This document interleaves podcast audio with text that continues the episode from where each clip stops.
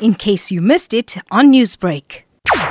This is such a pivotal time for President Ramaphosa and for the ANC government, where much depends on the leadership that can be given and how persuasive the president can be in telling the nation that this time around the plans really are more definitive and really can make the kind of difference that previously had been envisaged but had not materialized. One of the major topics dominating discourse going into the State of the Nation address is the fact that you know, state security agencies and law enforcement agencies really need to be looked at closely following the report based on the uh, July civil unrest.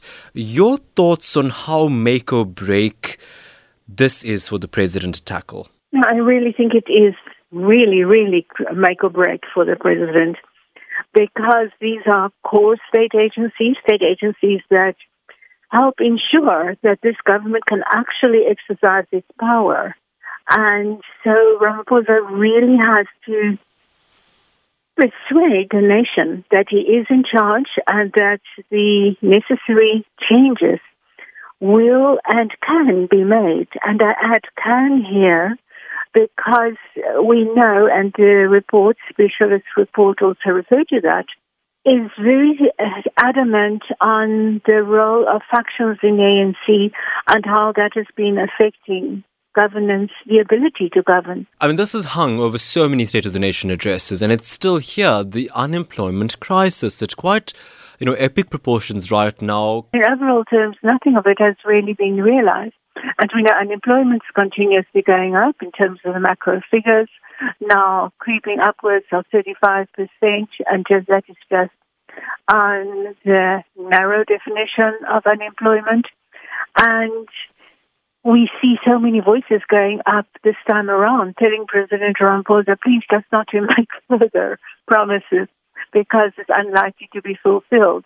And uh, the big parts of this debate is exactly that the government needs to create a conducive environment to create those jobs for business and citizen initiatives. But it's also, you know, the president's State of the Nation address the one before they go to elect new leadership in the ANC. Many already saying the president finds himself in a very, very uh, precarious position going into that conference. Your thoughts in with regard to that context? So it is really the time to make those undertakings and make real on those undertakings that can help the ANC retain a majority power.